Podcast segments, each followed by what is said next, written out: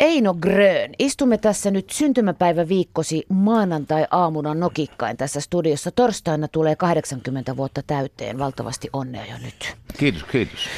Maistuuko pullaali nisu? Mä leivoin korvapuusta ja Oi, oi. sankarille. No kun se on aamun ensimmäinen, niin Otat. hyvin mielellä. Masti on pakattu, mutta siitä vaan.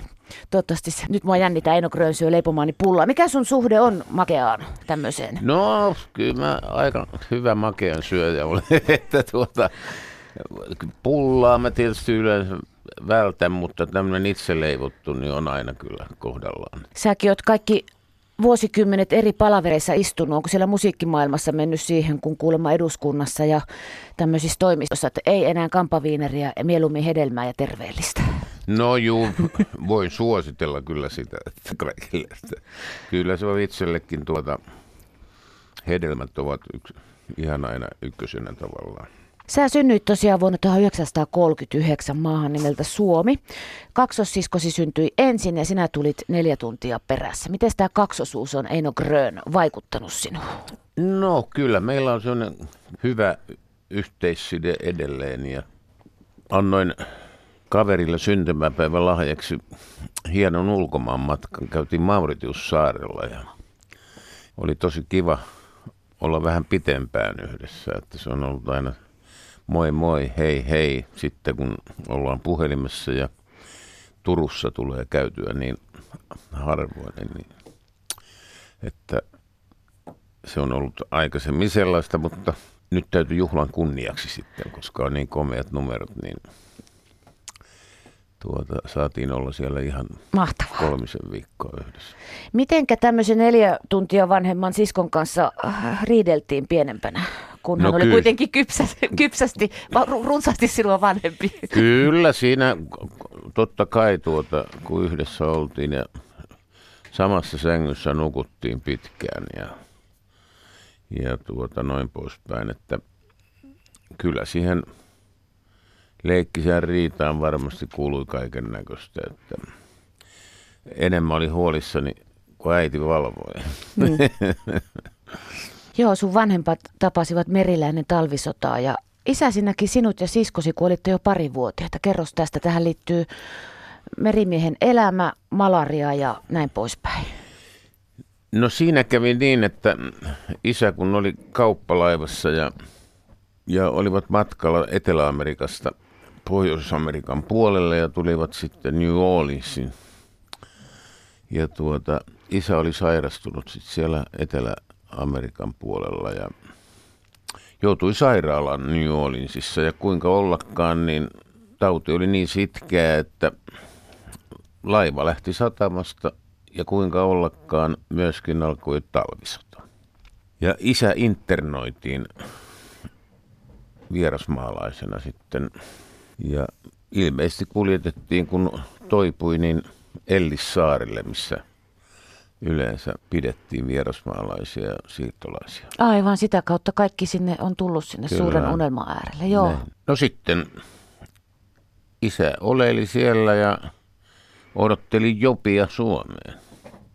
Ja hän saikin kauppalaivaan jobin sitten ihan siinä välirauhan viime hetkillä ja, ja saapui Petsamon Liinahamarin satamaan. Ja, ja tällainen tarina oli. Ja, no hän oli lähtenyt jo aika, aika kauan sitten siinä vaiheessa, tuntui ainakin hänestä. Ja me kontattiin isää vastaan sitten, kun isä tuli kotiin. Joo, kerrot yh- yhdessä kirjassa, että isä on sydän muljahtanut, kun tulitte joko tosiaan kontaten vastaan. Eka kertaa siinä. joo. kyllä se näin oli. Joo. Minkälainen se lapsuus oli? Sun äiti huolehti teistä lapsista, kun No äiti oli isä oli sota-aikana paljon pois kotoa hommissa, sen totta ajan kai, hommissa. totta Niin. kai, mutta äiti oli urheilijatyyppi.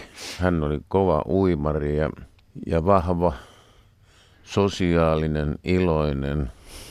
Hänellä oli ystäviä paljon ja hän sai houkuteltua lapsen piikoja sitten ja hän meni töihin ja ei tuolta kaukomailta merimieltä nyt paljon sitten ropoja lohjennut. Että, että oli onni, että asuttiin sellaisessa kivassa pienessä yhteisössä meren saaressa.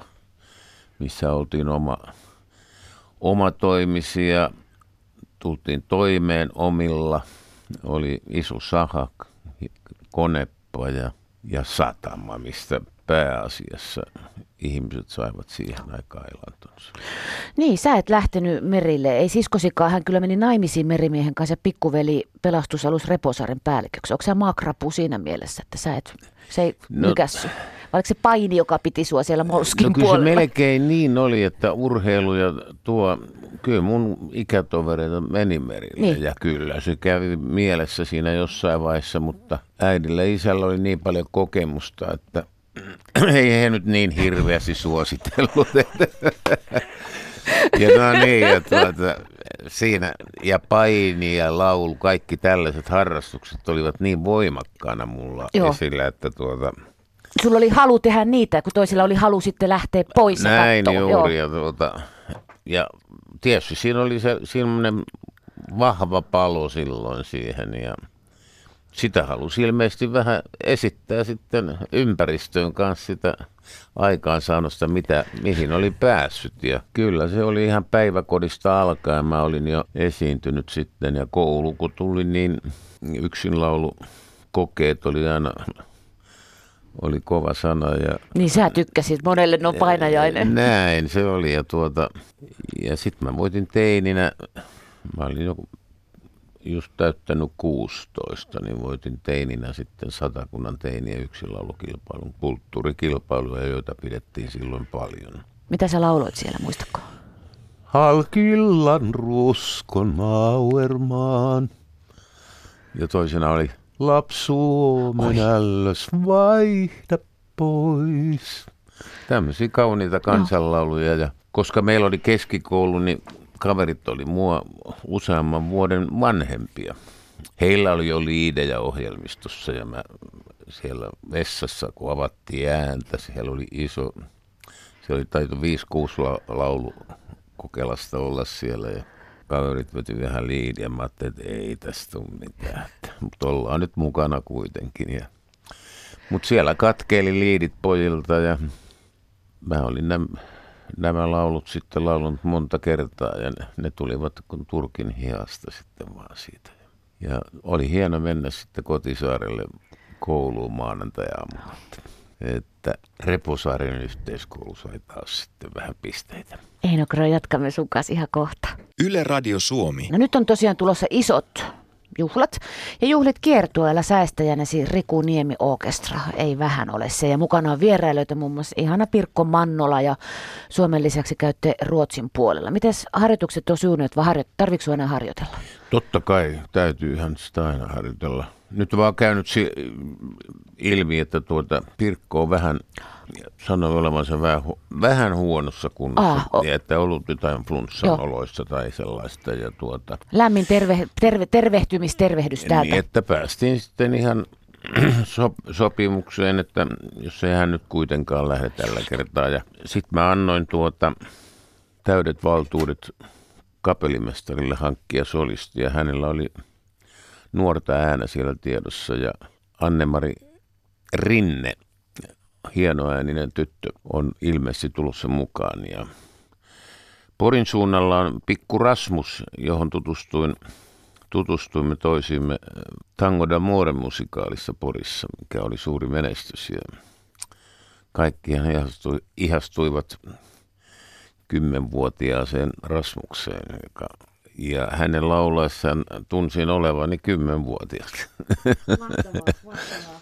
Sun ääni soi mahtavasti edelleen. Viimeksi sitä sai kuulla, kun oli Iiro Rantalalla tämä ilta, jossa hän soittaa kuulijoiden tarinoita. Ja sinä tulit yllätysvieraana sinne ennen joulua. Muun muassa silloin mä oon kuullut sun laulavan. Miten sä pidät huolla tuota ääntäsi? Mulla on esimerkiksi vähän nuhaa. Toivottavasti mä en muuten kätellyt sua, kun sä tulit. Pese no kunnolla käteis, kun lähet täältä. Kyllä mä olen kätellyt niin monta flunssasta, että jotenkin vastustuskyky on ilmeisesti aika hyvä, koska mä olen saanut olla en mä muista milloin mulla on ollut flunssa, niin että Joo. täytyy nyt koputella, että mä tuota, syön tietysti vitamiineja ja yritän yleensä pukeutua hyvin.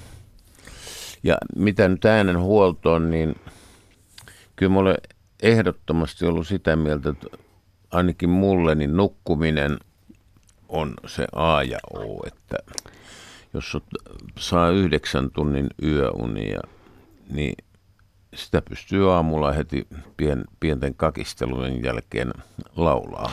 Ja vähän pohjalle ääniharjoituksia, skaalaa siinä ja noin poispäin. Ja mä olen saanut sellainen luontaisen, luontaisen äänen ja vaikka mä tietysti olen ottanut laulutuntejakin silloin nuorena. Ja, mutta se on pikkuhiljaa asettunut tuo äänen muodostus kohdalleen ja oppinut hengittää palleella ja, ja niin poispäin, että ollut tosi helppoa se laulaminen yleensä. Mutta kyllä sen huomaa heti, että joutuu, joutuu viikon laulaa ja jos siinä joutuu valvomaan vielä, niin kyllä sitä heti, heti huomaa sen, että tuota, ei nyt että jos olisi aina tällaista, niin ei tästä tulisi mitään. Just, just. Joo, ja että ihailen, ihailen laulujia, joilla on joka ilta vaativat laulutehtävät, niin kyllä siinä tarkka täytyy olla. Me tiedämme, että sä olit todella hyvä painija nuorena ja jos olisit siihen keskittynyt, niin ties missä olisit olympiamitalisti. Tätä ei voi tietää eikä sitä kannata arpoa, mutta miten sä pidät fysiikasta huolta nyt? No, mä sanoisin, että nyt on ollut aika sellainen suvantokausi menossa suvantokausin menossa. Kuntosali, hyvä jumppaus, voimistelu mulla on kotona aina ja käsipainot ja ilman välineitäkin pystyy aika pitkälle. On vatsalihasliikettä ja selkälihasliikettä ja se on vaan se, että saa aloitettua sen. se on, mutta onneksi mulla on semmoinen kipinä, joka on saatu jo siellä nuoruudessa niin. liikuntaan. Ja tietysti vielä kun olen opiskellut liikuntaohjaajaksi, niin tietää kyllä keinot ja että se on vain se tahtoasia sitten. Että. Tässä kohtaa muuten pakko kysyä seuraa, tai en tiedä seuraatko, mutta Petra Olli, mitäs mieltä tästä meidän uudesta uskomattomasta eloveena lihaspaini sisueläimestä? No niin, e- ensimmäiseksi mullakin tuli tietysti nainen menee painimatolle, niin siihen täytyy nähdä jo paljon vaivaa ja sieltä täytyy olla määrätynlaista pohjaa, mutta se oli semmoista pohjaalaista sisun näytettä. Ja se tuli oikeaan kohtaan, että tässä on nyt nuoret päässeet painissa kansainvälisesti esille ja, ja sitten Petra vielä ihan naisten eliitissä, niin Suomen paini on taas vähän niin kuin voi sanoa, että nousussa. Ja Joo. Sain kutsun SM-kilpailuihin, kisahalli, niin se on nykyään. P-messuhallissa aikanaan katseltiin paljon nyrkkeilyä ja tietysti A-messuhallissa myöskin, mutta nyt se on kisahallissa, niin menen laulamaan sinne maamme laulun, että olen nyt aikaisemminkin tehnyt kyllä sen painikilpailussa, mutta tuota, että saa olla siinä ympäristössä, missä on ennenkin kisailut, niin se on hienoa. Molskin haju on tuttu. Kyllä. se on varmasti ikuisesti tuolla mielessä. Eino Grön, sä oot viinas juonut, ollut raitis vuosikymmeniä. Millä mielellä sä seuraat nuorempien kollegoiden kamppailua alkoholia, lääkkeiden ja ties minkä kanssa? No se vähän surulliselta tuntuu, vaikka en mä halua olla missään jalustalla. Joo. Että mä, sen on, jokaisen on tehtävä se oma, oma kamppailunsa ja mä onnistuin siinä ja se on ollut suuri lahja tietysti se, koska mä tein sen kuitenkin. Sanotaan, että kun pystyy ennen 40 ikävuotta tekemään tämmöisiä ratkaisevia muutoksia elämässään, niin ne kantaa sitten vielä. Meillä on monet kollegat jo ennen 40 jo poistuneet. Että ei se mikään, vaikka siitä nyt heitetään tuossa, niin ei se mikään helppo juttu ole kyllä että ihmiselle, että siinä täytyy niin monesta asiasta luopua. Ja, mutta mä sanoisin, että täytyisi olla oma toiminen ja saada se tonne mieleen sen asian ja olla utelias ja katsoa esimerkkejä jutella heidän kanssaan ja niin uskoisin, että sitä kautta se löytyy. Ja se on semmoinen hengellishenkinen herääminen, että tapahtuu tuommoinen muutos ihmisen elämässä, niin se, se on hieno asia. Mulla on yksi ystävä, joka tosi kovassa kohtaa pystyy, meni ankaraan hoitolaitokseen ja hä- hänellä on kaksi syntymäpäivää. Ja toinen syntymäpäivä on se raitistumisen, tai se päivä, kun hän meni sinne paikkaan. Onko sulla Eino Grön kaksi syntymäpäivää? No, mulla on loppuelämäni ensimmäinen päivä. Aivan, aivan. se, se on tuota, kyllä sen muistaa varmaan niin kauan kuin elää, että mä olen nyt saan ensi kesään, jos nyt tässä kaikki menee no, niin kuin tähänkin saakka, niin, niin 42 vuotta raitista elämää. Ja siihen kun mä lisään vielä 20 ensimmäistä vuotta, niin tässä on 62 vuotta elämässä on ollut raitissa. Paljon onnea, jatkamme kohta. Saat vielä meitä vähän Buenos Airesin suuntaan tässä pian Eino Grön. Yle Radio Suomi. Eino Grön on juhlahaastattelussa tällä Radio Suomen illassa. 80 vuotta tulee täyteen tänään torstaina. Topi Kärki, Jaakko Salo, Olavi Virta, nimiä, jotka kuuluvat voimakkaasti sinun uraasi täällä kotosuomessa ja sen uran eteenpäin menemiseen. Joo, mä lisäisin siihen vielä Jukka Virtasen ja, ja tietysti Juha Vainio. Junnu Vainio, totta kai. Joo, tuota, mä muistan, kun me tavattiin TV-ohjelmassa Jukan kanssa, se oli joskus 59-60 ja tapahtui tuolla Työväentalon auditoriossa, oli työväenopistolla joku musiikki, olisiko se ollut joku Music Music-ohjelma, missä oli Onni Kiideoni bändi. Ja, Oi! ja tuota, heillä oli solistina Viola Talvikki, muistan hyvin tämän upean näyttävän naisen ja vielä hän oli upea laulaja. Olisiko Jukka ollut silloin ohjaustehtävissä tai kuitenkin siellä oli mukana ja hän oli henkisesti myös paini ihmisiä ja hän asui silloin urheilukadulla hän päivällä. Heillä on hyvää lihakeittoa, tule syömään. Joo. Nyt on pakko ottaa yksi tarina Sinatrasta. Sähän, sä, siis Eino Grön, sä sait keskikoulun päästötodistuksen, lukio, sä sanoit sille ei. Sä lauloit jo silloin tosi paljon, et uskaltanut kokonaan hypätä musiikin pari ja sit sä olit töissä siellä Reposaaren konepajalla, mutta lauloit ja lauloit ja syksyllä 57 tuli armeija ja sitten oli Topi Kärjä järjestämä iskelmälaulukilpailu VPKlla tammikuussa 58. Sitä sä sait levyttää. Joo, mä olin, sieltä mä, mä, mä olin Viirikön kirjuri ja mä olin varustautunut jo sitten mennessä sinne. Mä otin pari A4 ja sitten kun kilpailu ratkesi, niin Kärki sanoi, että kyllä me nyt tehdään keväällä levy sulle, että, että tuota, otetaan näitä kilpailujen voittajia siinä.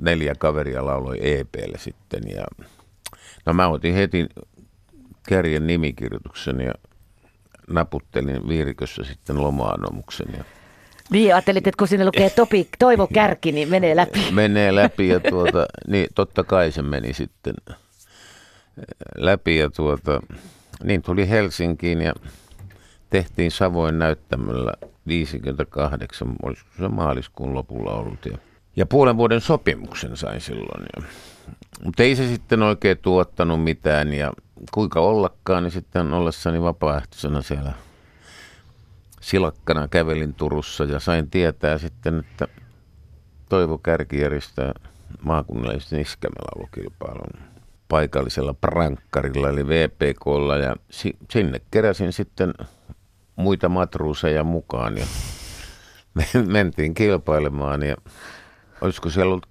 Taito Vainio tai Kalevi Nyykvist Hanurin kanssa ja laulettiin siellä ja voitin kilpailun ja Kärki sanoi just tuon, missä mä otin, mä nyt seko, seko, sekoitinkin tässä asioita.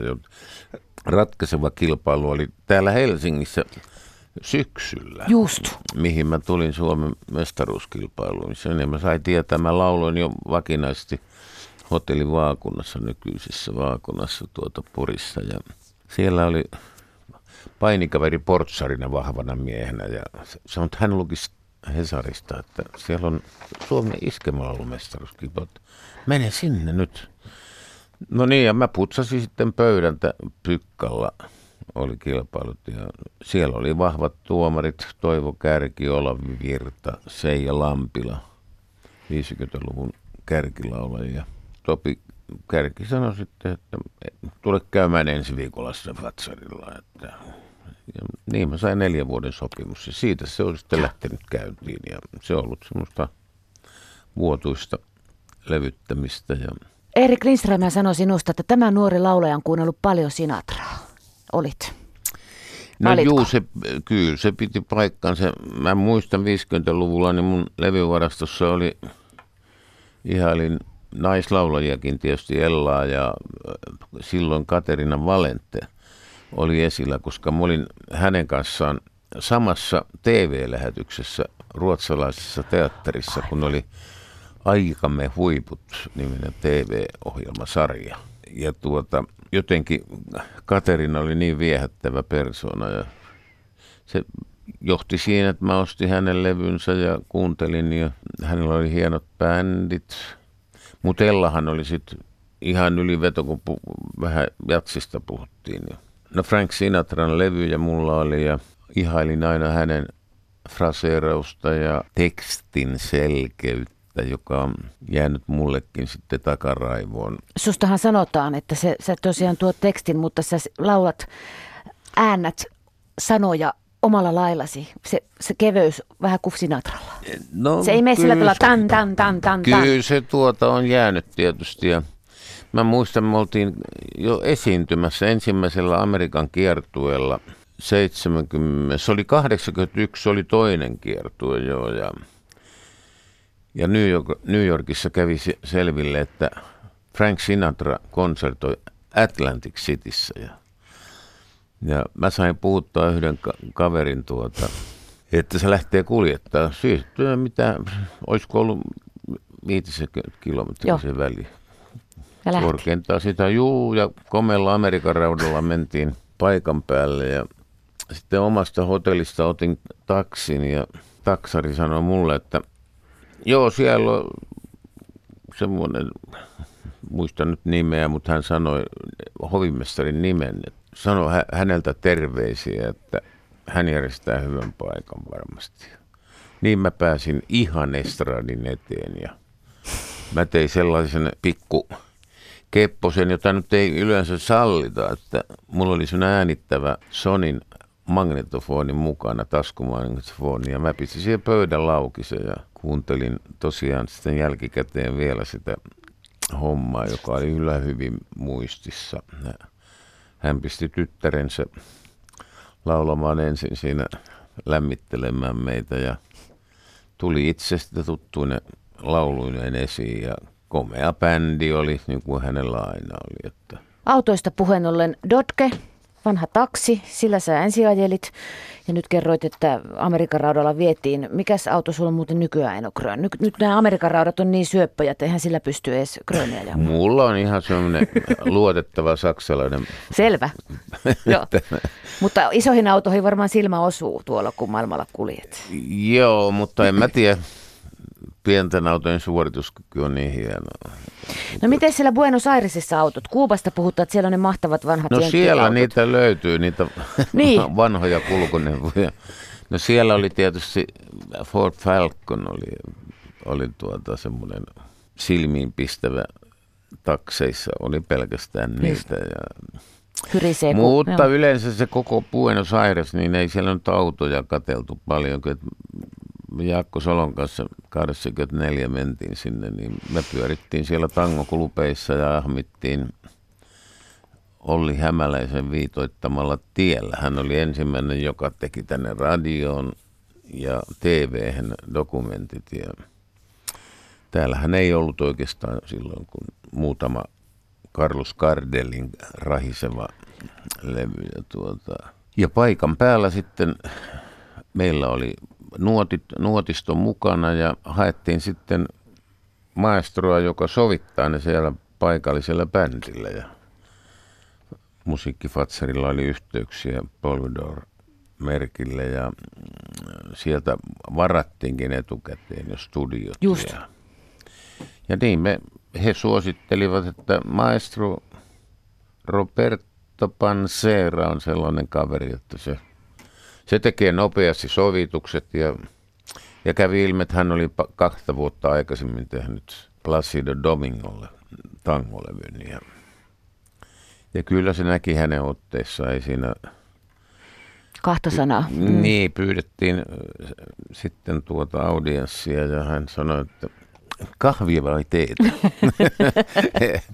ja seuraavana päivänä mentiin audienssille ja sitten sovittiin, että noin seitsemän miehen bändiä.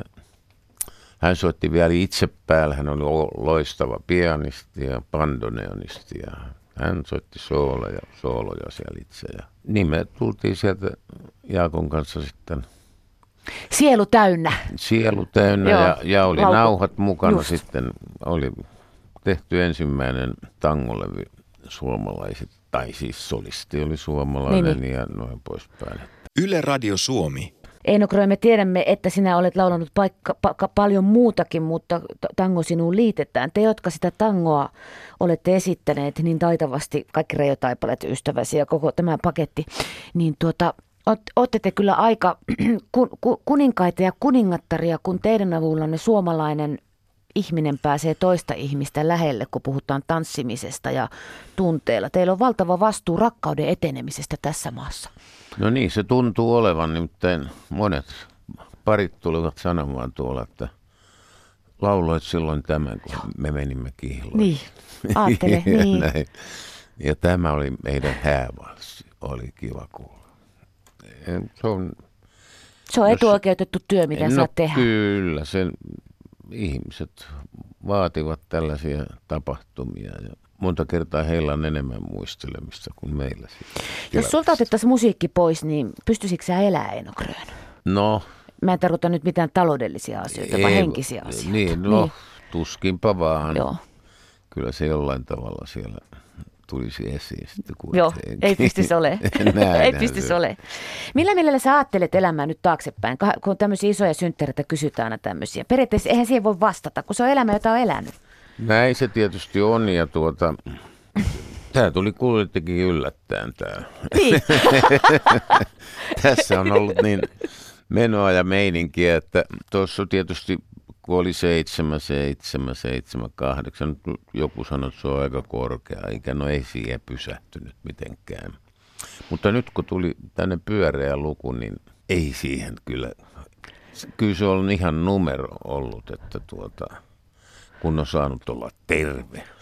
Jos sitä olisi ko- kovin raihinainen, Joo. niin silloin, Joo. silloin se tuntuisi se 80 kyllä. Että, mutta olen tuolta yläkerrasta saanut tämmöisen terveyden lahjan. Tietysti nuhaa on joskus. Ettei nyt ihan täydellistä. niin. Eino Grön, sä oot kauniisti kertonut rakkaasta vaimostas. Hän on katoamassa muistisairauden syövereihin. Missä kohtaa sä tämän asian kanssa? Nyt viikonloppuna toit julkisuuteen ihmisen, joka tukee sua, kun vaimo on hoitokodissa. Niin tuota...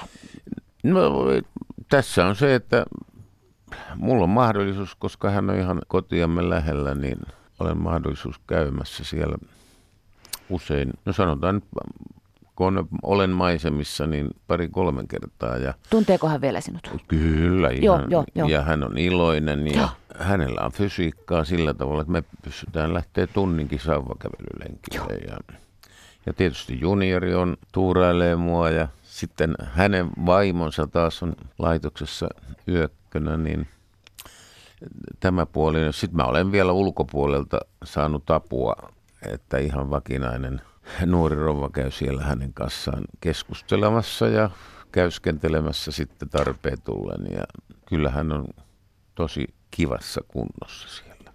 Tämä muistisairaus on semmoinen asia, multa on mun varaäiti mennyt siihen. Se on tosi pelottavaa etukäteen ajatella, mutta sitten kun se siellä keskellä elää, niin ei se varmaan enää pelota sitten. Ei sillä tavalla, sen nyt huomaa, että häneltä on lähimuisti lähtenyt, mutta tuota, mutta se on niin, kun hän tuntee ja milloin sä taas tulet sitten ja mihin sä menet illalla. Ja tuota, sen mä saan tietysti sanoa useamman kerran, mutta ei se häiritse meidän puhekontaktia. Joo. siinä mitenkään, että käydään kahvilla välillä ja jutellaan hauskoja ja hän on tosi iloinen. Hän oli vaihe tietysti siinä, missä oli vähän totinen ja ruoka ei maistunut ja noin, mutta nyt hän, hän on aivan kivassa fyysisessä kunnossa. Pelkääksä, sä, että sulle tulee? No, Pelkääksä no, yleensä? Kannattaako on- tämmöisiä pelätä? eiköhän sitä vähän olekin jo. Joskus tuntuu siltä, no niin, no kovaa levy totta kai. Niin Joo, Sit näin kaikki se on. vastaan. Tuota, että mä oon sitä asiaa siltä kantilta Yes. missään vaiheessa, että se tulee sitten, jos se tulee ja Tulevasta me emme tiedä. niin, ja se tulee hiipien sieltä sitten. Eino Grön, kiitos ihan valtavasti, kun sai haastatella sinua. Milloin sä seuraavan kerran lähdet Florida aurinkoon, kun tässä on nyt tämä kiertottava? Onko se Suomen kesäaurinko, sun aurinko nyt seuraava? No Va- mulla on semmoisia nykyään semmoisia lyhyitä matkoja juuri käytännön syistäkin. Just, ja, just. Ja, tuota, ja ilmeisesti huhtikuussa käyn siellä ja vähän asioitakin, koska on asunto siellä ja siihen liittyy aina kaikkia hoitosysteemejä. kiitos. Kiitos Hyvää oikein kiertuetta. Kiitos. Jännää, Ne- mahtavaa. Ihmiset no, pääsee nyt me nauttimaan. aloitamme Turusta 22. helmikuuta ja jatkamme sitten täällä Helsingin seudulla Espoossa toinen päivä maaliskuuta ja, ja sitten kulttuuritalo, tuttu esiintymispaikka. No niin, kahdek- mutkaset käytävät tunnet. Joo, ja Lahti, Tampere, Joo. Tämmöiset hienot konserttipaikat. Juhlii työn merkeissä. Työn merkeissä ja pidetään siellä sitten nämä synttärijuhlat Yes.